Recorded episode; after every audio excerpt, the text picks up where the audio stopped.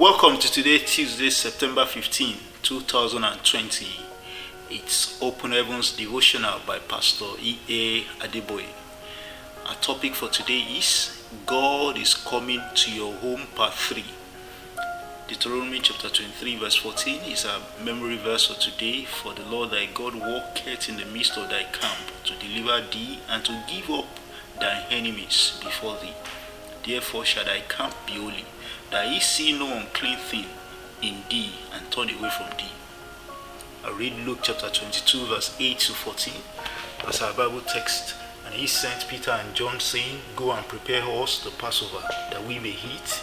And they said unto him, Wherewith thou that we should prepare? And he said unto them, Behold, when ye are entered into the city, there shall a man meet you, bearing a pitcher of water. Follow him into the house where ye entereth. And ye shall say unto the good man of the house, The master saith unto thee, Where is the guest chamber, where I shall eat the Passover with my disciples? And he shall show you a large upper room furnished, there make ready. And they went and found as he had said unto them, and they made ready the Passover. And when the hour was come, he sat down, and the 12 apostles with him. Several years ago, I promised to visit one of my pastors. I told him I would stay only a few minutes, pray and leave. Since he wanted me to stay a bit longer, he devised a means. He got a very good collection of hymns and started playing just before I arrived. I ended up staying for hours. Do you know God will cut his visit to some homes short if the environment is not conducive? Therefore shall the camp be holy, that he shall see no unclean thing in thee and turn away from thee. According to Deuteronomy chapter 23 verse 14. My father in the Lord, Pastor Josiah Akindayomi, once preached a message about this. He said we must keep our houses clean if we want God there. God detests death so much that if he finds any unclean thing in a camp, he leaves. According to Deuteronomy chapter 23 verse 14. He asked, When last did you clean under your bed?